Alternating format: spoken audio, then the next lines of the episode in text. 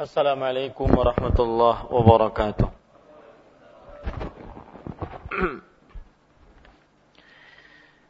بسم الله الرحمن الرحيم. إن الحمد لله نحمده ونستعينه ونستغفره ونعوذ بالله من شرور أنفسنا وسيئات أعمالنا. من يهده الله فلا مضل له ومن يضلل فلا هادي له واشهد ان لا اله الا الله وحده لا شريك له واشهد ان محمدا عبده ورسوله يا ايها الذين امنوا اتقوا الله حق تقاته ولا تموتن الا وانتم مسلمون يا ايها الناس اتقوا ربكم الذي خلقكم من نفس واحده وخلق منها زوجها وبث منهما رجالا كثيرا ونساء واتقوا الله الذي تساءلون به والأرحام إن الله كان عليكم رقيبا. يا أيها الذين آمنوا اتقوا الله وقولوا قولا سديدا يصلح لكم أعمالكم ويغفر لكم ذنوبكم ومن يطع الله ورسوله فقد فاز فوزا عظيما. أما بعد فإن أصدق الحديث كتاب الله وأحسن الهدي هدي محمد صلى الله عليه وعلى آله وسلم وشر الأمور محدثاتها وكل محدثة بدعة وكل بدعة ضلالة وكل ضلالة في النار. Alhamdulillah kita bersyukur pada Allah Subhanahu wa taala pada malam ini malam Selasa 29 Safar 1436 Hijriah kita duduk bersama untuk mengkaji ayat-ayat suci Al-Qur'an dan hadis-hadis Rasul sallallahu alaihi wa ala alihi wasallam yaitu membaca kitab Bulughul Maram min Adillatil Ahkam yang ditulis oleh Al-Hafidh Ibnu Hajar Al-Asqalani rahimahullahu taala. Salawat dan salam semoga selalu Allah berikan kepada nabi kita Muhammad sallallahu alaihi wa ala alihi wasallam pada keluarga beliau, para sahabat serta orang-orang yang mengikuti beliau sampai hari kiamat kelak. Dengan nama-nama Allah yang husna dan sifat-sifat yang mulia, saya berdoa, Allahumma inna nas'aluka ilman nafi'an wa rizqan tayyiban wa amalan mutaqabbala. Wahai Allah, sesungguhnya kami memohon kepada Engkau ilmu yang bermanfaat, rezeki yang baik dan amal yang diterima. Amin ya rabbal alamin. Bapak, Ibu, saudara-saudari yang dimuliakan oleh Allah Subhanahu wa taala, pada pertemuan kali ini kita masih membaca kitab taharah dan kita memasuki bab yang baru yang disebutkan oleh penulis babu nawaqidil wudu. Bab nawaqidul wudu. Bab hal-hal yang membatalkan wudu. Mungkin terjemahan di dalam atau tulisan Arab di dalam buku terjemahan kita halaman 36 itu keliru. Baba, tulisannya baba. Baba. Yang benar itu babu. Babu nawaqidhil wudu. Tertulis mungkin di buku bapak-bapak sekalian karena bukunya cetakannya sama. Baba. Yang benar itu babu. Mungkin bisa diperbaiki. Babu nawaqidil wudu. Itu keliru. Taib, Bapak Ibu saudara-saudari, nawaqid yaitu hal-hal yang membatalkan wudu. Maksud dari bab ini adalah hal-hal yang merusak wudhu. Maksud dari bab ini adalah hal-hal yang merusak wudhu. Apa saja hal-hal yang merusak wudhu. dan para ikhwan yang dirahmati oleh Allah Subhanahu wa taala hal yang merusak wudu dibagi oleh para ulama menjadi dua. Ini sebelum masuk kita kepada pembacaan hadis-hadis sebagai muqaddimah Tadi sudah saya jelaskan yang pertama, maksud dari bab hal-hal yang membatalkan wudhu adalah bab yang merusak wudhu. Kemudian yang kedua, yaitu para ulama membagi hal-hal yang membatalkan wudhu menjadi dua bagian. Yang pertama, yang disepakati oleh para ulama bahwa hal tersebut pembatal wudhu. Yang pertama, yaitu yang disepakati oleh para ulama bahwa hal tersebut pembatal wudhu.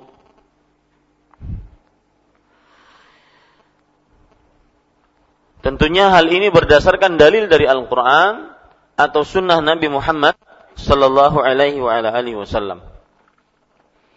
Kemudian yang kedua yaitu pembatal yang diperselisihkan oleh para ulama. Pembatal yang diperselisihkan oleh para ulama. Nah, nanti kita akan bicarakan dari mulai pembatal-pembatal yang disepakati oleh para ulama Nanti ada pembatal-pembatal yang diperselisihkan. Apakah ini pembatal atau tidak? Di antara para ulama.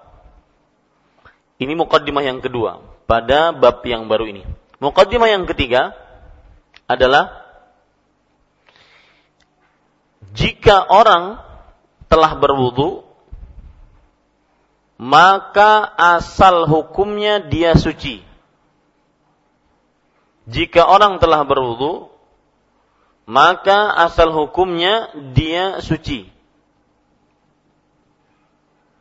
Tidak ada yang mengangkat atau merusak kesuciannya kecuali dengan keyakinan. Tidak ada yang merusak kesuciannya kecuali dengan keyakinan.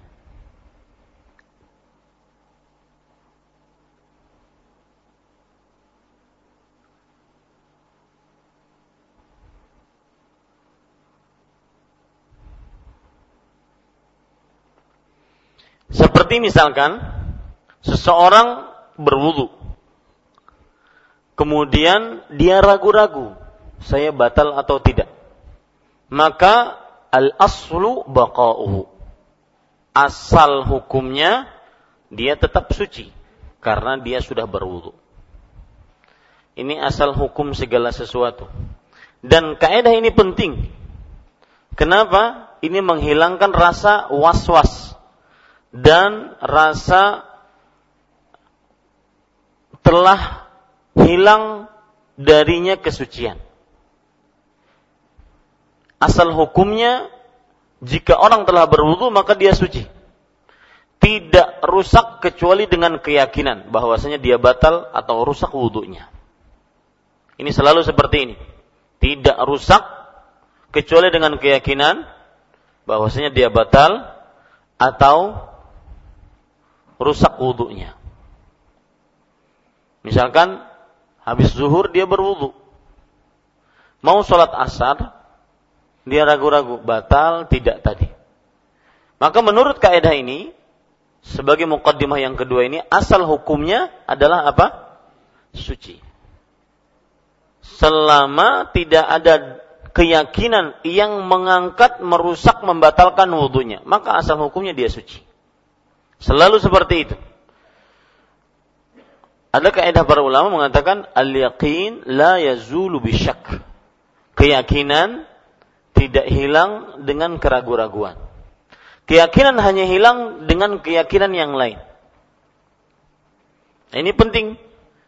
Misalkan tadi sholat asar dia berwudu. Kemudian lama berlalu, lama berlalu, mau sholat maghrib. Maka dia bertanya, saya tadi batal tidak? Maka asal hukumnya ambil yang yakin, yaitu dia suci. Dan selalu seperti ini. Ini para ikhwan yang dirahmati oleh Allah Subhanahu wa taala. Itu sebagai mukaddimah dari bab hal-hal yang membatalkan wudhu. Sekarang kita masuk kepada hadis yang ke-72. Saya bacakan hadisnya. Di situ tertulis tidur lelap. Nanti kita akan mak maksudkan tidur lelap di sini. An Anas bin Malik radhiyallahu anhu qala kana ashabu Rasulillah sallallahu alaihi wa ala alihi wasallam ala ahdihi yantadhiruna al-isya'a hatta takhfiqa ru'usuhum. Thumma yusallun wa la yatawadda'un. Akhrajahu Abu Dawud wa sahahahu ad-Darqutni wa asluhu fi Muslimin. Artinya dari Anas bin Malik radhiyallahu anhu ia berkata para sahabat Rasulullah Shallallahu Alaihi Wasallam pada zaman beliau masih hidup biasanya menunggu salat isya sampai kepala mereka miring seperti mau jatuh karena ngantuk. Kemudian mereka sholat tanpa berwudu lagi. Diriwayatkan oleh Abu Daud dan disahihkan oleh Ad-Daruqutni.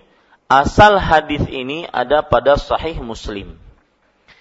Bapak Ibu saudara-saudari yang dimuliakan oleh Allah, poin pertama dari hadis ini adalah biografi sahabat yang meriwayatkan hadis ini. Di sini disebutkan dari Anas bin Malik radhiyallahu anhu.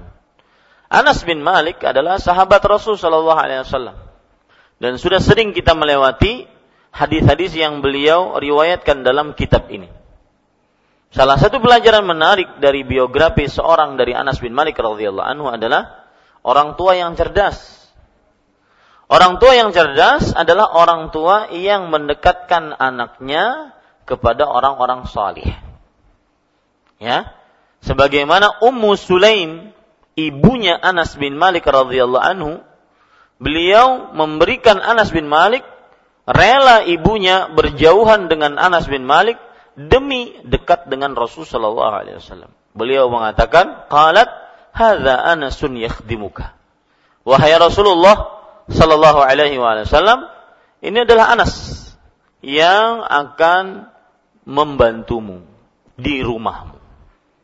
Maka akhirnya seorang pemuda yang bernama Anas bin Malik radhiyallahu anhu menjadi sahabat Rasulullah dan bahkan bukan hanya sekedar sahabat Orang yang salah satu sahabat yang paling banyak meriwayatkan hadis dari Rasulullah Sallallahu Alaihi Wasallam, terutama hadis-hadis yang berkenaan dengan apa yang terjadi di dalam rumah Rasulullah Sallallahu Alaihi Wasallam. Dan salah satu faedah juga dari orang tua yang cerdas yang mendekatkan di anaknya kepada orang-orang salih adalah akhirnya Anas bin Malik mendapatkan doa dari Rasul sallallahu alaihi wasallam. Allahumma akfir malahu wa waladahu wa barik lahu fi ma a'taitahu. Wa barik lahu fihima. Artinya, wahai Allah, perbanyaklah rezeki dan anak Anas bin Malik. Dan berkahilah untuknya di dalam keduanya. Maka Anas bin Malik radhiyallahu anhu mempunyai anak yang begitu banyak kemudian juga mempunyai harta yang begitu banyak. Ini adalah salah satu manfaat orang tua yang cerdas yang tadi mendekatkan anak-anaknya kepada orang-orang saleh. Minimal akan didoakan oleh orang saleh tersebut. Ini para ikhwan yang dirahmati oleh Allah Subhanahu wa taala. Dan sering sudah kita lewati dari seorang Anas bin Malik radhiyallahu anhu Poin kedua dari hadis ini adalah makna hadis ini. Anas bin Malik radhiyallahu anhu ia berkata, para sahabat Rasulullah, sahabat para ikhwan yang dirahmati oleh Allah adalah seorang yang pernah melihat Rasulullah. Walau sekali dan beriman dan mati dalam keimanan. Ini garis bawahi para sahabat Rasulullah. Siapa itu sahabat? Sahabat Rasulullah adalah seorang yang pernah melihat Rasulullah sallallahu alaihi wasallam. Walau sekali dan beriman dan mati dalam keimanan. Dan ini pengecualian dari kata sahabat sahabat yang lain. Misalkan saya bersahabat dengan Bapak Arif karena sudah saya sering ketemu, saya sering bergaul, saya sering berbicara, sering. Adapun sahabat Rasulullah terjadi pengecualian. Dia adalah seorang yang pernah melihat Rasulullah walau sekali. Meskipun enggak mulazim, tidak duduk bersama Rasulullah. Ya, tidak duduk bersama Rasulullah sallallahu alaihi wasallam. Maka tetap dibilang eh, disebut sebagai sahabat Rasulullah. Ini pengecualian. Karena kedudukan sahabat yang begitu tinggi. Kedudukan orang yang melihat Rasulullah Sallallahu Alaihi Wasallam yang begitu tinggi. Beda dengan melihat selain beliau Sallallahu Alaihi Wasallam. Dan tentunya tadi kaidahnya di belakang beriman dan mati dalam keimanan. Karena ada orang yang melihat Rasulullah bahkan bukan hanya melihat Rasul Shallallahu Alaihi Wasallam, keluarganya, tapi tidak beriman. Seperti Abu Lahab, Abu Jahal, ini bukan sahabat. Umayyah, ini bukan sahabat. Ya. Atau ada orang yang melihat Rasulullah Shallallahu Alaihi Wasallam di zamannya, kan bukan hanya sekedar melihat, berkumpul bersama dan beriman, tapi kemudian tidak meninggal dalam keimanan. Ini juga bukan sahabat. Seperti orang-orang yang murtad sepeninggal Rasul Shallallahu Alaihi Wasallam. Dan kata-kata beriman, ya, ini maksudnya adalah beriman dengan makna yang disebutkan oleh ahlu sunnah wal jamaah. Yaitu beriman dengan lisan, meyakini dengan hati, mengamalkan dengan anggota tubuh. Bukan seperti orang munafik yang beriman hanya dengan lisannya, tapi hatinya masih dalam kekafiran. Dan sahabat dibagi menjadi dua. Sahabat yang hakiki dan sahabat yang maknawi. Maknawi. Sahabat yang hakiki adalah seorang yang balik, berakal, kemudian bisa memayyiz, bisa membedakan mana yang hak, mana yang batil, dan beriman kepada Rasulullah SAW. Adapun sahabat yang disebut dengan maknawi atau secara hukum yaitu seorang yang lahir di zaman Rasulullah. Dan dia belum paham tetapi disebut juga sahabat. Seperti Muhammad bin Abi Bakar radhiyallahu anhuma bahwasanya beliau dilahirkan di dalam haji wada' dan beliau disebut sahabat meskipun waktu itu masih belum balik. Haji wada berarti umurnya berapa? Cuma tiga bulan setelah Nabi Muhammad SAW itu setelah itu meninggal. Ya, haji bulan bulan apa haji? Zulhijjah. Nabi Muhammad SAW meninggal bulan bulan Rabiul Awal. Zulhijjah, Muharram, Safar, Rabiul Awal. Berarti umur Muhammad bin Abi Bakar radhiyallahu an hanya berapa? Tiga bulan. Ini pun disebut sebagai apa? Sahabat. Kenapa? Karena melihat Rasul Shallallahu Alaihi Wasallam. Ya. Dan hidup di zaman Rasul Shallallahu Alaihi Wasallam. Ada lagi, ada orang yang hidup di zaman Rasulullah, tapi belum pernah melihat Rasulullah. Memang ini pembagian Allah itu kepada siapa saja yang dia kehendaki. Ada orang bertanya Pak, via SMS ke saya. Ustaz, saya sudah empat tahun menikah, belum dapat anak-anak, saya sudah usaha sana sini, rasanya sudah mau berputus asa. Kira-kira nasihat apa yang pantas untuk saya? Maka tidak ada nasihat lain kecuali surat Asy-Syura ayat 49 sampai 50. Allah Subhanahu wa taala berfirman, "Yahabu liman yasha'u inathan wa yahabu liman yasha'u dzukura aw yuzawwijuhum dzukranan wa inathan wa yaj'alu man yasha'u aqima." Allah memberikan anugerah kepada seseorang dengan anak perempuan. Anak-anak perempuan. Dan Allah memberikan anugerah kepada seseorang dengan anak-anak laki-laki. Dan Allah memberikan anugerah kepada seseorang dengan mencampurkan anak tersebut. Ada yang anak laki-laki saja, anak-anak perempuan saja. Ya. Seperti ulun. Anak laki-laki lima lima lima laki-laki. Ulun keluar, ading ulun yang baru nikah, kemudian ulun keluar. Mbah tuh dipanas-panasi orang, ayo sekali lagi. Sepuluh tahun keluar pulang nang, nang keempat. Laki-laki pulang. Kemudian kena panas pulang, lagi-lagi pulang.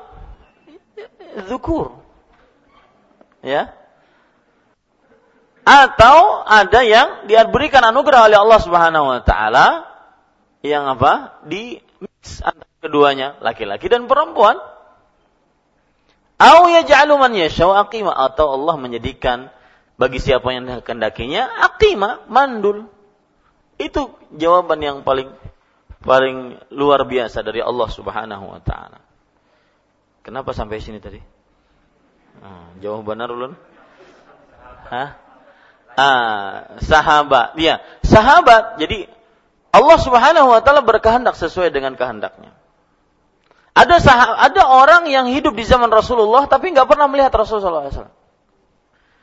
Saya belum pernah belum sempat biografi. Ada seorang yang hidup di Yaman ketika beliau datang ke Madinah sehari setelah Nabi meninggal. Allahu Akbar. Ya. Ada orang yang dekat dan beliau beriman. Ini orang beriman dari Yaman, hidup di zaman Rasulullah, sehari setelah meninggal, ya baru datang kepada Rasul ingin bertemu dengan Rasul Sallallahu Alaihi Wasallam. Ada orang yang berhari-hari bertemu dengan Rasulullah, nggak iman-iman, bahkan mau membunuhnya. Ya diman yasha.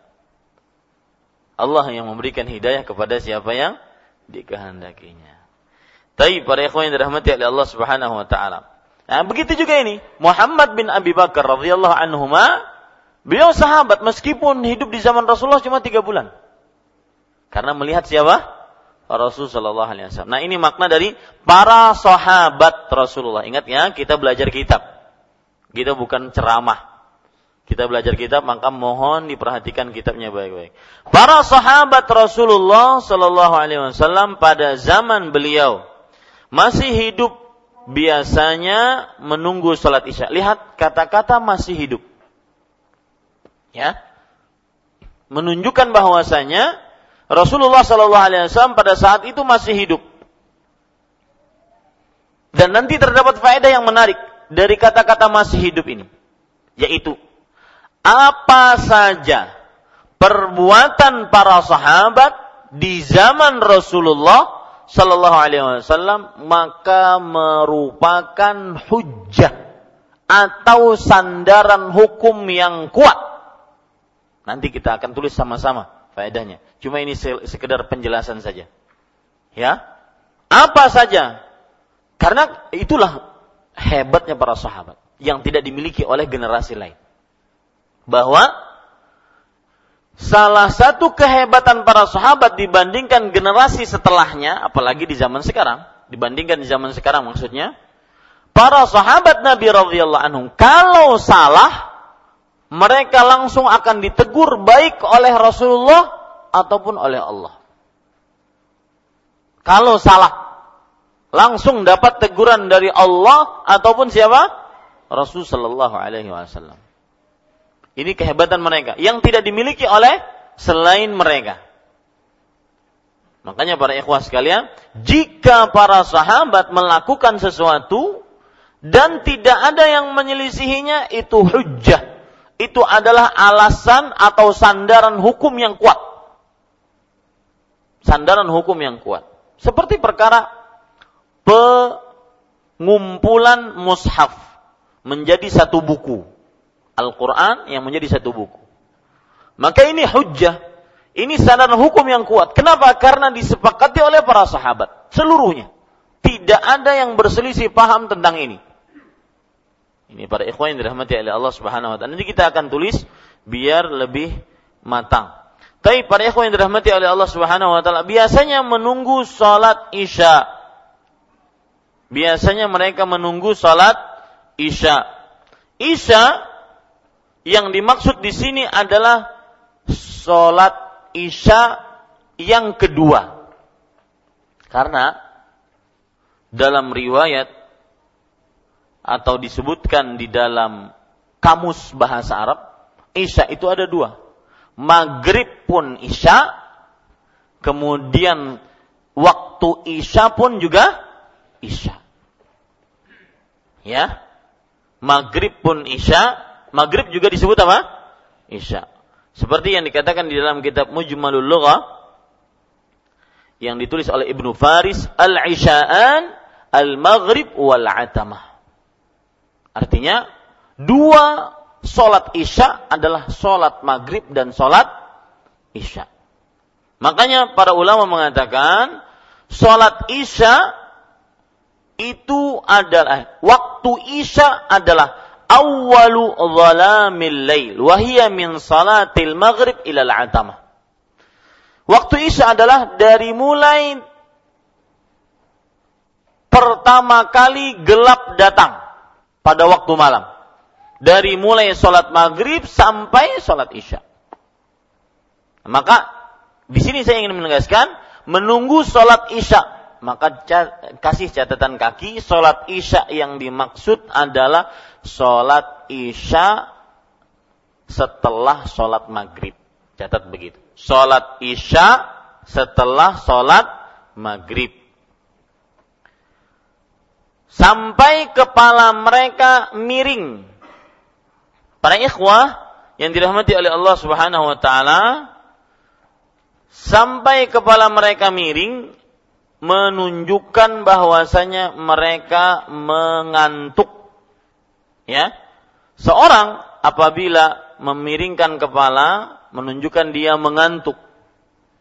Ya, seorang jika dia mengantuk maka kepalanya akan miring. Jadi saya saya rubah tadi uh, apa redaksi bahasanya. Seorang jika mengantuk maka kepalanya akan akan miring. Maka ini sini maksudnya adalah sampai kepala mereka miring, yaitu seperti mau jatuh karena mengantuk. Ini sudah benar. Bagaimana disebutkan dalam terjemahan kita. Kemudian mereka sholat tanpa berwudu. Mereka kemudian sholat tanpa berwudu. Artinya Ketika mereka ngantuk-ngantuk, kemudian diikomahkan sholat, maka mereka langsung sholat tanpa berwudu. Di sini terdapat pelajaran bahwa yang mereka lakukan ini adalah ngantuk atau tidur ringan atau yang disebut dengan ngantuk. Tidur yang ringan atau disebut dengan ngantuk. Dari sini pemahaman baliknya kita ambil pelajaran bahwa tidur lelap, makanya disebutkan dalam judulnya, tidur lelap membatalkan wudhu. Tidur lelap membatalkan wudhu. Ini para ikhwan yang dirahmati oleh Allah Subhanahu wa taala. Kemudian kalau ingin tahu ya, uh, hadis ini lebih jelas kita baca diriwayatkan oleh Abu Daud dan disahihkan oleh Ad-Daruqutni. Ad-Daruqutni ini salah satu ulama yang menjadi prima dona di zamannya. Bahkan sebagian ulama berdoa, Ya Allah berikanlah saya hafalan seperti hafalannya Daruqutni. Saking luar biasa hafalannya. Boleh nggak kita berdoa seperti itu? Ya Allah berikanlah saya hafalan seperti Ustadz Sifulan. Maka jangan. Masih ada yang lebih tinggi dari situ. Enggak boleh. Ya, beri berikanlah saya hafalan yang kuat. Boleh seperti itu. Tapi untuk menstandari seperti Ustadz Sifulan, ternyata ada yang lebih pintar dari dia. Ya, jangan berdoa seperti itu. Ini para ikhwan sekalian. Asal hadis ini ada pada Sahih Muslim. Saya bacakan riwayat pada Sahih Muslim. Perhatikan. Bapak Ibu saudara-saudari yang dimuliakan oleh Allah, Anas bin Malik bercerita, ini riwayat pada Sahih Muslim. Karena ashabu Rasulillah yanamun. Lihat ya. Rasulullah eh, para sahabat Rasulullah sallallahu alaihi wasallam tidur Bahasanya tidur di sini. Dalam hadis riwayat Muslim. Thumma yusallun. Eh, thumma yaqumun fayusallun. Wala yatawaddu'una ala ahdi Rasulullah sallallahu alaihi wasallam. Kemudian mereka bangun, lalu mereka sholat.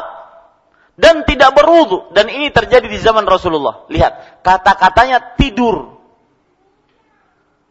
Ya, makanya Al-Hafidh Ibnu Hajar Al-Asqalani rahimahullah membawa riwayat dari riwayat Abu Daud yang disebutkan di situ takfiqu ru'usuhum artinya kepala mereka miring maksudnya ngantuk kalau Al-Hafidh Ibnu Hajar membawa riwayat Muslim orang akan mengira tidur tidak membatalkan wudhu. Nah itu dia faedahnya. Saya ulangi biar bapak nggak bingung. Ya, hadis ini diriwayatkan oleh siapa? Abu Daud. Betul? Dan disahihkan oleh Ad-Daruqutni. Asal hadis ini juga ada pada sahih Muslim. Lihat, riwayat sahih Muslim bagaimana? Disebutkan karena ashabu Rasulullah SAW yanamun. Para sahabat Rasulullah tidur. Lalu bangun, lalu salat. Oh, kalau orang cuma baca hadis ini, oh Ustaz, tidur nggak membatalkan wudhu kok. Mana hadisnya? Riwayat Muslim. Sahih. Tetapi maksud tidur di sini apa? Tidur yang ri, ringan, ngantuk. Dalilnya mana? Ini penjelasannya dalam hadis yang kita baca sekarang nomor 72. Makanya Imam uh, Imam uh, penulis buku ini Al Hafidz Ibnu Hajar Al Asqalani membawakan riwayat ini biar lebih jelas maknanya. Paham Pak? Jadi tidur yang dimaksud yang membatalkan wudhu apa? Tidur ringan. Taib, kalau ada orang bertanya, tidurnya gaya apa Ustaz? Duduk? Atau jongkok? Atau bersandar? Atau rebahan? Mana yang membatalkan? Wudhu. Maka jawabannya, tidur yang lelap yang hilang akalnya itu yang membatalkan wudhu. Entah dia tidurnya berharap, rangkang, bukan urusan. Entah tidurnya bersila, karena ada tidurnya, mohon maaf belum contohkan. Ada tidurnya mohon kayak ini batal ya. Ya, diangkat dan itu sering sekali kalau lagi khutbah Jumat. Banyak nang, nang cara duduk kayak itu. Ya. Itu namanya ihtiba. Kalau ingin tahu antum diam begitu, ya lihat yang pakai Nah, itu namanya ihtiba. Tundukan kepala. Nah. Ya. Meskipun ibu-ibu kada melihat ya. Ya kayak tadi, kayak saya tadi bu, ya begini di uh, apa lututnya dinaikkan kemudian dipegang pada lutut. Ya ini ulun gugur, takut gugur jadi. Nah itu seperti itu. Itu namanya duduk ihtiba. Mau duduknya ihtiba seperti itu atau murabba, mutarabbi', mutarabbi' duduk bersila dalam bahasa Arab. Mau duduknya mutarabbi' atau ihtiba atau apa namanya rebahan berbaring maka bukan urusan. Lihat tidurnya. Ada cerita menarik pak. Ustaz Firanda Hafizahullah Ta'ala cerita. Beliau di supir, ada supir, ada beliau, kemudian di belakang ada keluarga anak-anak. Kemudian ada orang ngorok di mobil itu. Ini siapa yang ngorok? Dilihat ke belakang anak istri tidak ada yang ngorok. Ternyata dilihat di sampingnya, supirnya yang ngorok. Rupanya Sidin sambil menyupir mengorok. Dan ini menunjukkan bahwasanya Anda tidur-tidur yang ringan, yang sambil ngorok. Yang setelah itu mereka boleh berbangun untuk mengerjakan sholat. Ya. Nah, ini menunjukkan Bapak Ibu saudara-saudari yang dimuliakan oleh Allah bahwa kalau kita baca riwayat Imam Muslim, maka maksudnya tidur. Tapi tidur yang dimaksud adalah tidur yang ringan, yang tidak membatalkan wudhu. Berarti pemahaman balik dari ayat dari hadis ini yang membatalkan wudhu adalah tidur yang lelap. Bagaimanapun bentuk tidurnya. Mau tidurnya di kursi, mau tidurnya be, apa, berdiri, duduk. Tidur berdiri ada orang tidur berdiri. Ya, ini para ikhwah sekalian dirahmati oleh Allah. Taib. Kemudian Bapak Ibu saudara-saudari, poin ketiga dari hadis ini adalah derajat hadis ini. Hadis ini tidak ada keraguan di dalamnya, hadis yang sahih. Ya, hadis yang yang sahih. Taib Bapak Ibu saudara-saudari yang dimuliakan oleh Allah Subhanahu wa taala. Poin keempat dari hadis ini, ini yang sering kita tunggu-tunggu yaitu hukum dan pelajaran yang kita bisa ambil dari hadis ini. Yang pertama, tadi sahabat adalah kalau sudah tercatat silahkan tidak mengapa, tidak usah mencatat, tapi saya ulang biar lebih e, rapi tulisannya, catatannya. Sahabat Rasulullah adalah seorang yang melihat Rasulullah walau sekali dan beriman dan mati dalam keimanan. Seorang yang melihat Rasulullah Sallallahu Alaihi Wasallam dalam hidupnya, walau sekali, ya beda dengan orang-orang yang mengaku melihat Rasulullah dalam mimpi, ya, atau melihat Rasulullah Sallallahu Alaihi Wasallam dalam keadaan jaga, seperti ada sebagian orang yang mengaku melihat Rasulullah Sallallahu Alaihi Wasallam dalam keadaan jaga, ya, kemudian dia ngaku-ngaku mendapatkan solawat, solawatnya dibaca harus pakai wudhu. Dan membaca salawat itu lebih utama dibandingkan 6000 hatam Quran. Ini ada, ajaran seperti ini ada. Ya. Maka ini bukan sahabat yang melihat Rasulullah SAW dalam keadaan jaga terlepati begitu dia uh, apa namanya uh, berhalusinasi. Maka ini bukan dalam bukan disebut sahabat yang disebut sahabat melihat Rasulullah SAW dalam hidupnya dan beriman dan mati dalam keimanan. Taib. Kemudian pelajaran selanjutnya Bapak Ibu saudara-saudari seperti yang saya sebutkan tadi bahwa semua yang disepakati oleh para sahabat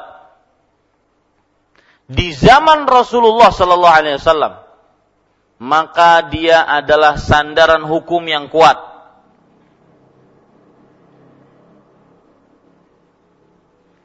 dia adalah sandaran hukum yang kuat. Selama tidak ada yang menyelisihinya.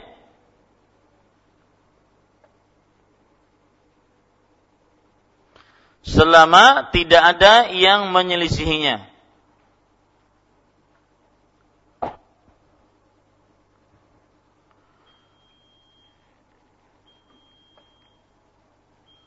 Seperti yang terjadi para ikhwan yang dirahmati oleh Allah Subhanahu wa taala di zaman Rasulullah sallallahu alaihi wasallam Mu'ad bin Jabal radhiyallahu anhu salat bersama Rasulullah jadi makmum. Kemudian beliau pulang ke kampungnya. Di kampungnya beliau ditunggu oleh orang-orang kampungnya untuk mengimami. Berarti Mu'ad bin Jabal di kampungnya beliau sholat sunnah mengimami orang-orang yang sholat wajib. Karena beliau sudah sholat wajib bersama siapa? Rasulullah. Di sini para ulama mengatakan bahwa sihatu imamatil mutanaffil lil munfarid lil muftarid. Sahnya imam seorang yang sholat sunnah dan makmumnya sholat wajib sah. Kenapa? Ini yang terjadi pada Mu'ad bin Jabal radhiyallahu an. Ya. Dan ini terjadi di zaman Nabi Muhammad SAW dan disepakati oleh para sahabat. Maka dia adalah apa? Sandaran hukum yang kuat. Sandaran hukum yang kuat. Oh, Ustaz, Apakah hal itu diketahui oleh Rasulullah? Kalau hal itu diketahui oleh Rasulullah, apa dalilnya bahwasanya itu diketahui oleh Rasulullah? Maka jawabannya, kalau maka kita katakan iya diketahui oleh Rasulullah. Apa dalilnya? Kalau kita tidak tahu dalilnya, maka diketahui oleh Allah. Karena kalaupun salah, Allah akan apa? Menegurnya kembali permasalahan tadi. Paham ya Pak? Jadi, faidah yang kedua, yang kita catat tadi bahwa kesepakatan para sahabat di zaman Rasulullah adalah apa? Sandaran hukum yang kuat. Mungkin Bapak bisa kasih contohnya, nah, begitu. Contohnya imamnya siapa? Mu'ad bin Jabal dengan sholat sunnah mengimami orang-orang yang sholat wajib. Itu terjadi di zaman Rasulullah Sallallahu Alaihi Wasallam dan tidak ada pengingkaran dari Rasulullah Sallallahu Alaihi Wasallam. Menunjukkan bahwasanya itu boleh secara hukum. Jadi Pak kalau pian ya sholat misalkan di musola musola atau di tempat-tempat yang tidak ada sholat eh, tidak ada imam tetapnya. Yang biasa di terminal di bandara di mana mana tempat-tempat sholat umum yang berganti-ganti maka sholat saja sendirian atau uh, asalkan ada orang sholat, ya, kita langsung mak, mak, apa, bermakmum kepada dia. Maka tidak mengapa. Kalau saya ditakoni, pian apa? Wajibkah sunnahkah? Orang lagi Allah Akbar. Apa wajibkah sunnahkah? Karena saya ditakoni. ya, tidak perlu ditanya. Bapak Ibu saudara-saudari yang dimuliakan oleh Allah Subhanahu wa taala. Nanti ada lagi yang aneh. Ya. Dan tidak perlu menempuk. Ya, tidak perlu menepuk. Enggak perlu. Karena mau ditapuk pas orangnya latah. Oh, jadi Nah, apa? Dan yang diimami, yang dijadikan imam, tidak perlu memberikan isyarat. Artinya, kedua saya bermakmum mengaku. Enggak, enggak perlu ya, akhi. Ya. Tidak ada hukum yang mengatakan harus sepakat niatnya imam dengan niatnya makmum nggak per, nggak perlu. Ya tidak ada uh, sandaran hukumnya. Yang jelas boleh imamnya sholat sunnah, makmumnya sholat wajib. Kalau kebalikannya, imamnya sholat wajib, makmumnya sholat sunnah, bisa nggak terjadi? Bisa nggak terjadi? Apa contohnya?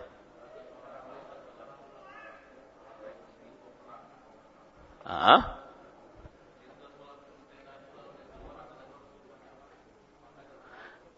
Ada pernah terjadi di zaman Rasul Shallallahu Alaihi Wasallam, yaitu orang terlambat sholat subuh.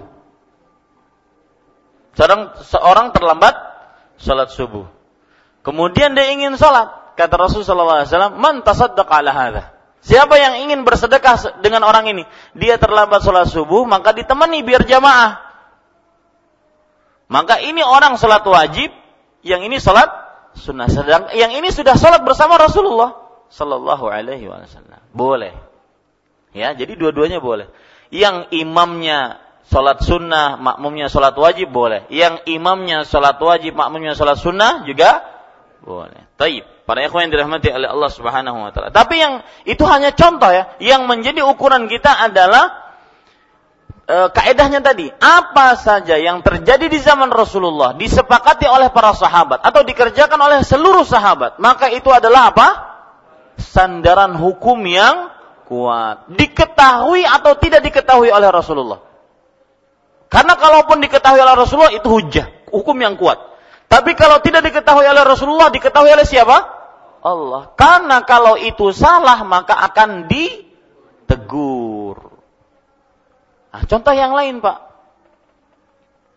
Di zaman Rasulullah Sallallahu Alaihi Wasallam, beliau mengajarkan untuk tasyahud adalah Assalamu alayka ayyuhan nabiyyu wa rahmatullah wa barakatuh. Di zaman Rasul sallallahu alaihi wasallam, Assalamu alayka ayyuhan nabiyyu. Begitu kan kita salat? Wa rahmatullah wa barakatuh. Assalamu ala alaina wa ala ibadis salihin. Taib. Ada pendapat dari Abdullah bin Mas'ud radhiyallahu anhu Beliau mengatakan, sepeninggal Rasulullah sallallahu alaihi wasallam maka menguc eh, apa? Se ketika Nabi Muhammad sallallahu alaihi wasallam masih hidup Assalamu alayka ayyuhan nabi wa rahmatullah wa barakatuh. Betul ya? Yang kita lakukan apa? Assalamu alayka ayyuhan nabi wa rahmatullah wa barakatuh. Itu yang kita dapati dari hadis-hadis Rasul, betul? Ketika kita sholat. Nah, itu disepakati oleh para sahabat. Nah di zaman Rasul, di, uh, kemudian ada pendapat Abdullah bin Mas'ud berpendapat sepeninggal Rasulullah karena orangnya sudah tidak ada, maka kita memakai assalamu ala nabi wa rahmatullah wa barakatuh. Mungkin bapak-bapak sebagian tidak paham. Kalau kita sholat, kita mengucapkan salam apa? Assalamu alaika ayyuhan nabiyyu wa rahmatullah wa barakatuh. Artinya semoga keselamatan atas kamu, engkau wahai Rasulullah. Kamu ini biasanya kalau kita berbicara dengan orang yang masih ada ya orang kata ganti orang kedua orangnya ada di depan kita. Nah ini dibaca ketika Nabi masih hidup. Abdullah bin Mas'ud radhiyallahu anhu Abdullah bin Mas'ud radhiyallahu anhu beliau mempunyai istihad mempunyai usaha sendiri bahwasanya kalau na karena nabi sekarang sudah meninggal maka mengucapkan assalamu ala nabi wa rahmatullah wa barakatuh Ah, ini para ikhwas sekalian, yang kita ambil mana? Maka yang jawabannya yang benar adalah yang kita ambil ini. Kenapa? Oh nyaman di sini sekalinya. Kenapa? Karena para ikhwan yang dirahmati oleh Allah Subhanahu wa taala, karena ini yang diajarkan oleh Rasulullah. Satu. Kemudian para sahabat mengamalkan ini. Adapun ini hanya pendapat siapa? Abdullah bin Mas'ud saja. Jadi tetap kita sholat kita ketika mengucapkan salam membaca apa? Assalamu alayka ayyuhan nabi. Makanya para ulama mengatakan jika para sahabat bersepakat seluruhnya maka itu adalah sandaran hukum yang kuat. Tetapi jika ada yang menyelisihinya satu orang, maka yang satu orang ini menjadi tidak kuat. Bisa dipahami Pak ya? Nah, ini contoh-contohnya. Taib. Bapak Ibu saudara-saudari yang dimuliakan oleh Allah Subhanahu wa taala, pelajaran selanjutnya yang kita bisa ambil dari hadis ini adalah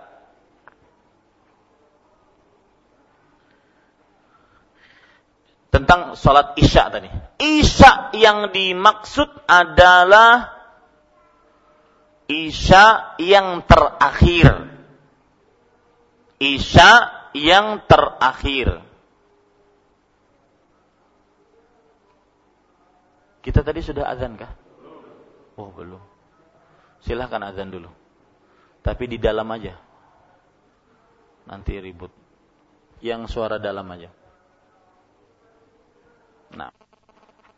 Ya, kita lanjutkan Bapak Ibu saudara-saudari yang dimuliakan oleh Allah Subhanahu wa taala. Tadi sudah saya sebutkan, pelajaran selanjutnya adalah sholat isya yang dimaksud adalah isya yang terakhir. Bahkan ada hadisnya, ya, di dalam hadis yang diriwayatkan dalam hadis uh, yang diriwayatkan oleh Imam Muslim yang al isya al akhirah. Mereka menunggu isya yang terakhir. Mereka menunggu isya yang terakhir. Taib. Para ikhwan yang dirahmati oleh Allah Subhanahu wa taala, pelajaran selanjutnya yang kita bisa ambil dari hadis ini adalah naum yang ringan atau tidur yang ringan tidak membatalkan wudhu. Tidur yang ringan tidak membatalkan wudhu.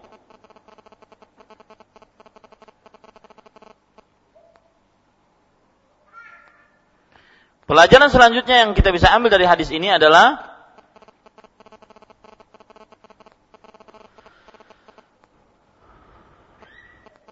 yang menjadi ukuran dalam tidur adalah ringan atau lelap. Bukan jenis tidurnya.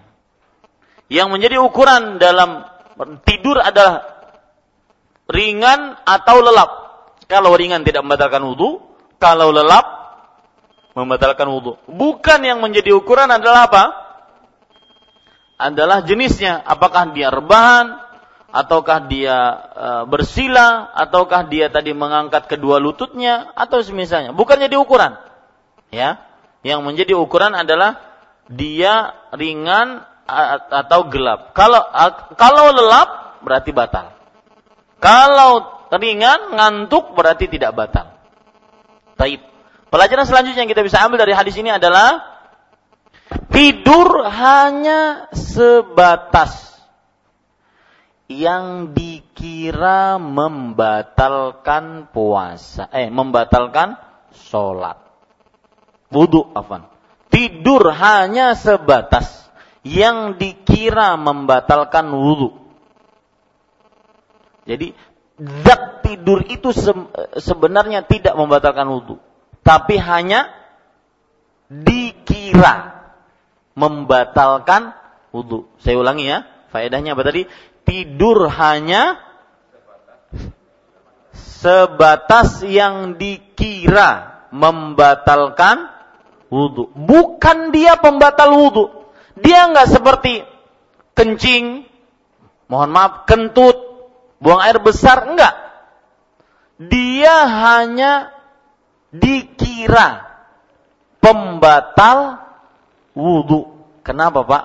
Karena ada riwayat menarik Bapak Ibu saudara-saudari yang dimuliakan oleh Allah dalam hadis yang akan kita baca nanti hadisnya berbunyi al-ainu wika'us sahhi Fa'idha namatil ainan istadlaqal wiqa'u. Artinya, mata itu adalah penahan, mohon maaf, pantat. Jika matanya tertidur, maka pantatnya terbuka. Maksudnya apa? Kalau orang tidur dia nggak ngerasa dia keluar angin atau tidak. Makanya tadi faedah yang terakhir yang kita sebutkan tidur hanya sebatas dikira pembatal wudhu. Bukan dia pembatal wudhu. Makanya kalau tidurnya ringan hanya ngantuk batal nggak wudhunya? Enggak. Ya, ini para ikhwan yang dirahmati oleh Allah Subhanahu Wa Taala. Jadi orang-orang yang tidur pas waktu sholat Jumat takoni sidin tadi pian ulun gawil-gawil sadar lah oh sadar ya ah berarti kada bodoh.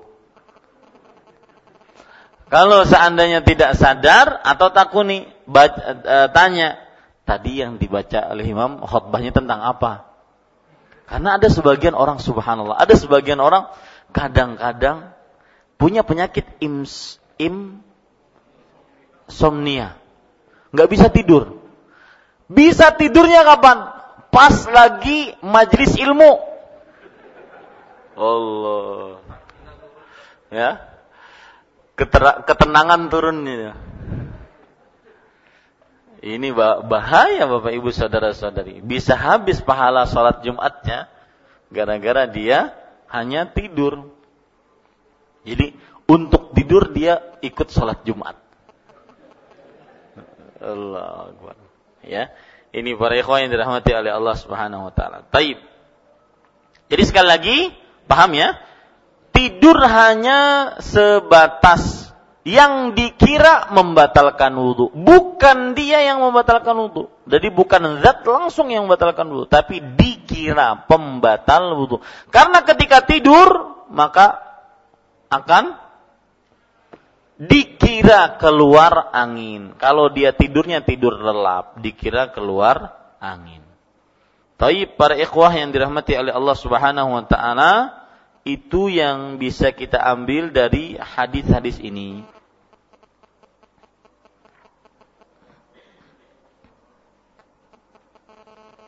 Bahkan para ikhwah sekalian, ada lagi yang luar biasa yang cerita yang saya sebutkan tadi. Hadis riwayat Imam Ad-Daruqutni dari Anas bin Malik beliau bercerita, "Laqad ra'aitu ashaba Rasulillah sallallahu alaihi wasallam yuqadhuna lis-salah." Sungguh aku telah melihat sahabat-sahabat Rasul sallallahu alaihi wasallam mereka dibangunkan untuk sholat. Jadi kalau orang dibangunkan itu berarti apa? Tidur. Hatta inilah asma'u li ahadihim ghatitan sampai aku mendengar salah seorang dari mereka keluar keluar oroknya, keluar tidur apa bunyi ketika tidurnya. Tsumma yusallun wa la yatawadda'un. Kemudian dia salat dan tidak berwudu. Sampai keluar ya, sampai keluar uh, bunyi tidurnya tersebut. Dan langsung sholat dan tidak berwudu. Ini menunjukkan hadis yang seperti ini bagaimana? Dibawa kepada tidur yang ringan. Oh masa Ustaz tidur ringan keluar mengaruhnya? Maka betul ada kadang-kadang. Ya. Ada orang tidur yang ringan, tapi dia mengaruh. Ketika ditanya, eh aku masih bangun aja. Ini para ikhwan yang dirahmati oleh Allah Subhanahu wa taala.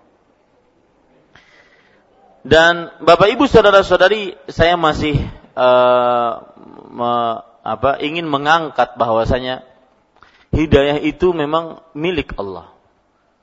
Ya, bayangkan sahabat-sahabat Rasul sallallahu alaihi wasallam yang dia dari Persia beriman. Sedangkan yang tinggal di Mekah orang Arab, orang yang paling fasih, paling tahu tentang apa maksud Al-Quran, tidak beriman. Jadi hidayah itu memang milik siapa? Allah. Man yahdihillah fala. Siapa yang memberi petunjuk, siapa yang diberi petunjuk oleh Allah, maka tidak ada yang menyesatkannya seorang pun. Ya, maka mintalah hidayah kepada Allah, petunjuk kepada Allah. Ini pula rahasia kita orang muslim setiap minimal 17 kali sehari minta petunjuk kepada Allah Subhanahu wa taala. Ihdinas siratal mustaqim. Karena kita memerlukan hidayah sampai akhir hayat. Ya. Karena kita memerlukan hidayah, petunjuk sampai akhir hayat. Ini para ikhwan yang dirahmati oleh Allah Subhanahu wa taala. Kita lanjutkan hadis yang ke-73. وعن عائشة رضي الله عنها قالت جاءت فاطمة بنت أبي حبيش إلى النبي صلى الله عليه وعلى آله وسلم فقالت يا رسول الله إني امرأة أستحاض فلا أطهر أفأدع الصلاة قال لا إنما ذلك عرق وليس بحيض فإذا أقبلت حيضتك فدعي الصلاة وإذا أضبرت فاغسلي عنك الدم thumma salli muttafaqun alaih. Artinya dari Aisyah radhiyallahu anha ia berkata, Fatimah bintu Abi Hubeish pernah datang kepada Nabi Muhammad sallallahu alaihi wasallam lalu berkata, "Wahai Rasulullah, sesungguhnya aku seorang wanita yang terkena darah istihadah, darah penyakit, hingga aku tidak pernah bersih. Apakah aku boleh meninggalkan salat?" Beliau menjawab, "Tidak boleh itu hanyalah sekedar kelainan pada urat bukan haid. Apabila datang haidmu, maka tinggalkanlah sholat. Dan apabila waktu haid berlalu, maka cucilah darah itu darimu, lalu sholatlah muttafaqun alaih. Nah ini penjelasan agak panjang hadisnya. Perhatikan baik-baik. Yang pertama, yaitu poin pertama dari hadis ini adalah uh, biografi sahabat yang meriwayatkan hadis ini. Beliau siapa? Aisyah radhiyallahu anha. Aisyah adalah istri Rasul sallallahu alaihi wasallam radhiyallahu anha dan termasuk sahabat yang paling banyak juga meriwayatkan hadis Rasulullah sallallahu alaihi wasallam. Ini juga pelajaran menariknya dari seorang Aisyah adalah orang tua yang cerdas. menikahkan anak perempuannya dengan orang salih. Maka Pak di zaman sekarang khususnya tidak mengapa yang punya anak perempuan jangan disembunyi-sembunyikan. Ya, sampaikan kepada orang-orang saleh dan bukan semesti ustadz enggak. Masih banyak yang lain-lain yang belum menikah terutama di sini. Yang sudah menikah kena dulu. Yang belum menikah garapan kita. Ya. Ini para ikhwas sekalian. Masih banyak. Tuh di belakang buat-buat Remi, Robi itu belum menikah tuh. Dani, uh, ya. Mas Irsyad itu belum menikah. Ya. Ya. Masih banyak. Tidak mengapa kita mengajukan kepada orang bukan suatu aib dalam Islam. Mengajukan orang anak perempuan kita kepada laki-laki yang kita anggap soleh, baik akhlak dan agamanya. Ini para ikhwan sekalian, ini pelajaran yang menarik dari seorang Aisyah. Buktinya apa? Rasul Shallallahu Alaihi Wasallam ketika ingin menikahi Aisyah diperlihatkan oleh Allah. Ini dalilnya. Diperlihatkan oleh Allah dalam mimpinya untuk menikahi Aisyah. Jadi tidak mengapa seseorang memperlihatkan anak perempuannya hendak menikah kading. Aku ada anak bebinian. Nah, ini tidak mengapa. Demi menghindari perbuatan-perbuatan keji di masyarakat, perzinahan, hamil di luar nikah, kemudian akhirnya e, hamil kemudian menggugurkan, itu semua di luar nikah. Jadi zina kemudian menggugurkan jadi zina plus membunuh ya perzinahan ini Pak semua agama dan semua budaya mencelanya dari mulai Mesir kuno, India kuno, ya semuanya mencela perbuatan zina ini. Jangan manusia, binatang saja mencela. Disebutkan dalam riwayat Bukhari, ada kera berzina dengan kerak lain yang sudah menikah. Dirajam dua-duanya oleh kerak-kerak lain sampai mati. Diriwayatkan dalam riwayat Bukhari dari Abu Aliyah radhiyallahu rahimahullah. Ini para ikhwaskan. Jadi uh, dan kita sebagai seorang muslim salah satu yang sangat dijaga dalam agama Islam adalah hifdzun nasl, menjaga keturunan. Makanya para nabi itu tidak ada keturunan min waladin sifah dari anak zina nggak ada. Makanya di dalam Islam sangat dijaga kesucian. Ya, tidak dikenal dalam agama Islam namanya punya dalam agama Islam ya, bukan kelakuan muslimnya dalam agamanya sebagai tatanan ajaran Islamnya. Tidak ada dalam Islam diperbolehkan untuk melakukan pendekatan terhadap perbuatan zina. Allah berfirman, "Wala taqrabuz zina." Janganlah kalian mendekati perbuatan zina. Para ulama tafsir mengatakan, jangan mendekati perbuatan zina itu lebih dahsyat dan lebih dalam maknanya dibandingkan dengan perkataan jangan melakukan perbuatan zina. Mendekati saja nggak boleh, apalagi sampai melakukan. Maka di dalam, dalam agama Islam dilarang berdua-duaan. Ya. Rasulullah sallallahu alaihi wasallam bersabda, "La yakhluwanna rajulun bimra'ah illa kana thalithuhum syaitan." Riwayat Imam Ahmad, tidak ada dua orang laki-laki satu orang laki-laki dengan dua, uh, satu orang perempuan berdua-duaan kecuali pihak yang ketiga pari asda syaitan. Ya. Islam sangat menjunjung rasa kecemburuan yang dimiliki oleh laki-laki. Ini para ikhwan yang dirahmati oleh Allah Subhanahu wa taala.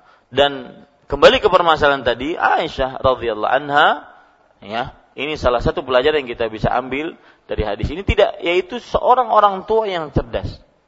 Yang mana Rasul sallallahu alaihi wasallam menikahi Aisyah dalam keadaan beliau masih sangat muda dan Aisyah radhiyallahu anha ditawarkan oleh Allah melalui Jibril kepada Nabi kita Muhammad sallallahu alaihi wasallam. Pelajaran lain dari seorang Aisyah radhiyallahu anha adalah seorang yang sangat dermawan. sangat dermawan. Dan ini demi mengamalkan hadis Rasul sallallahu alaihi wasallam. Rasul sallallahu alaihi wasallam pernah bersabda, "Ya ma'syaran nisa, tasaddaqna fa inni ra'aitu kunna aktsara ahlin nar." Wahai para perempuan, bersedekahlah kalian. Sesungguhnya aku melihat kalian wahai para perempuan aktsara ahlin nar. Lihat kata-kata aktsara. Aktsara ini adalah bentuk yang artinya paling aktsara.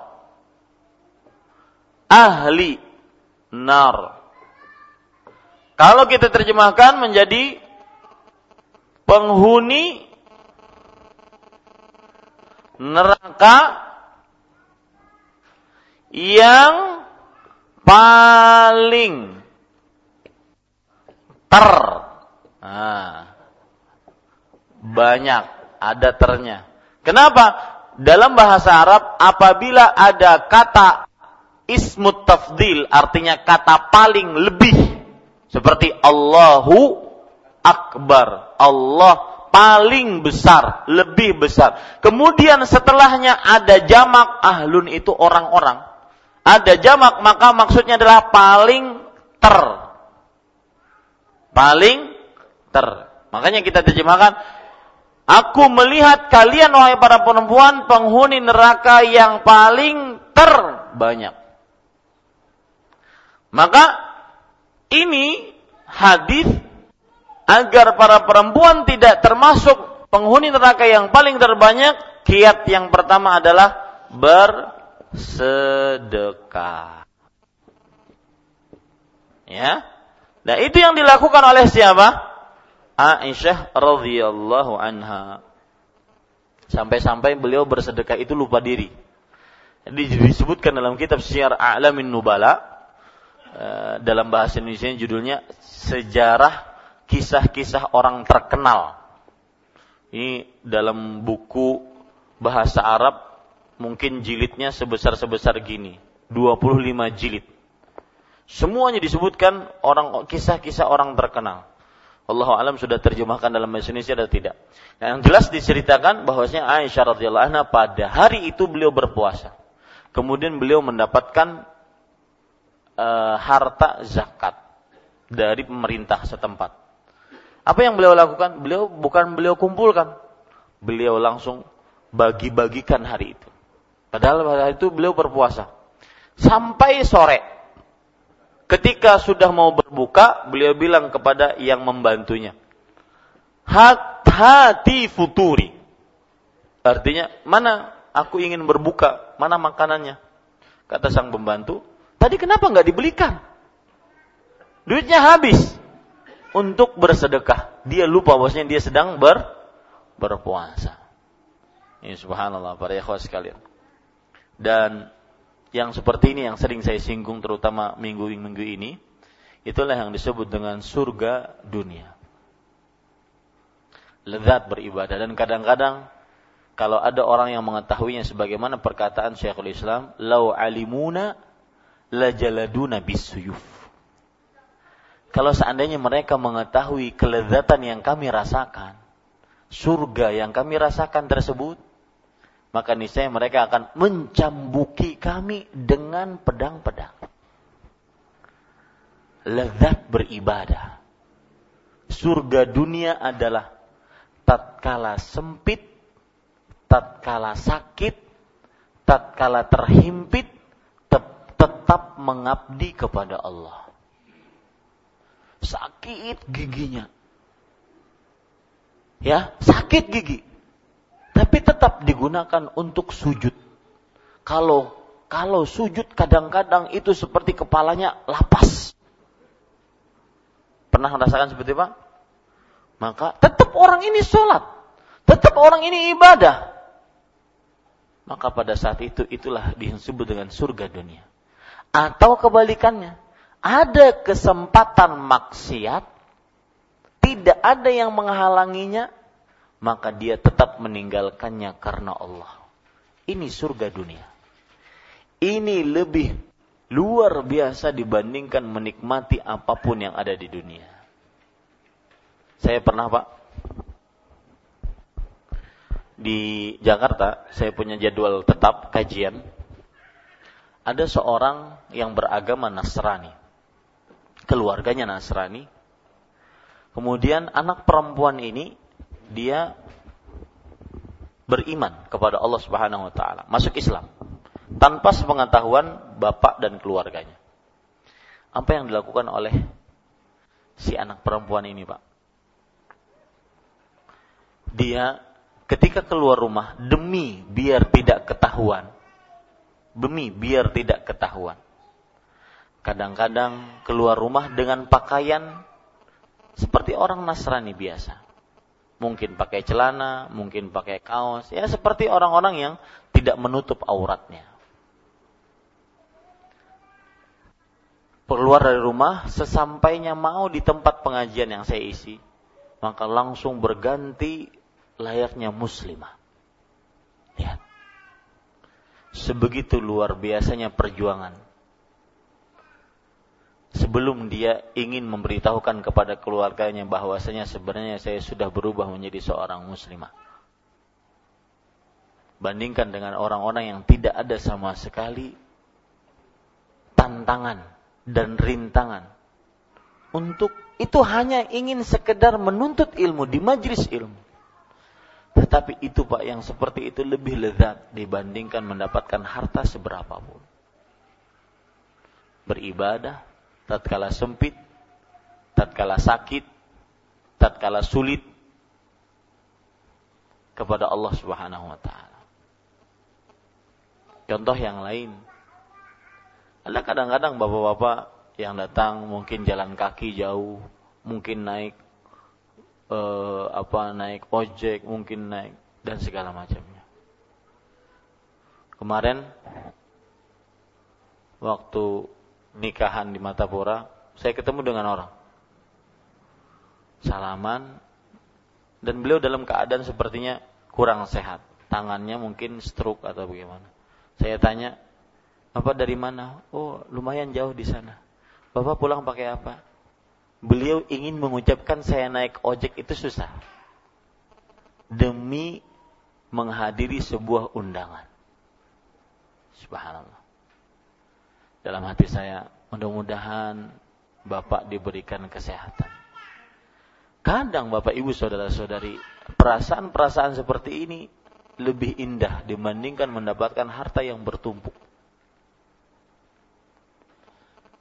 Beribadah dalam keadaan sulit, sakit, terhimpit, ini lebih indah dibandingkan kadang-kadang mendapatkan uh, sesuatu yang sangat luar biasa dari perkara-perkara dunia yang dianggap oleh oleh manusia luar biasa.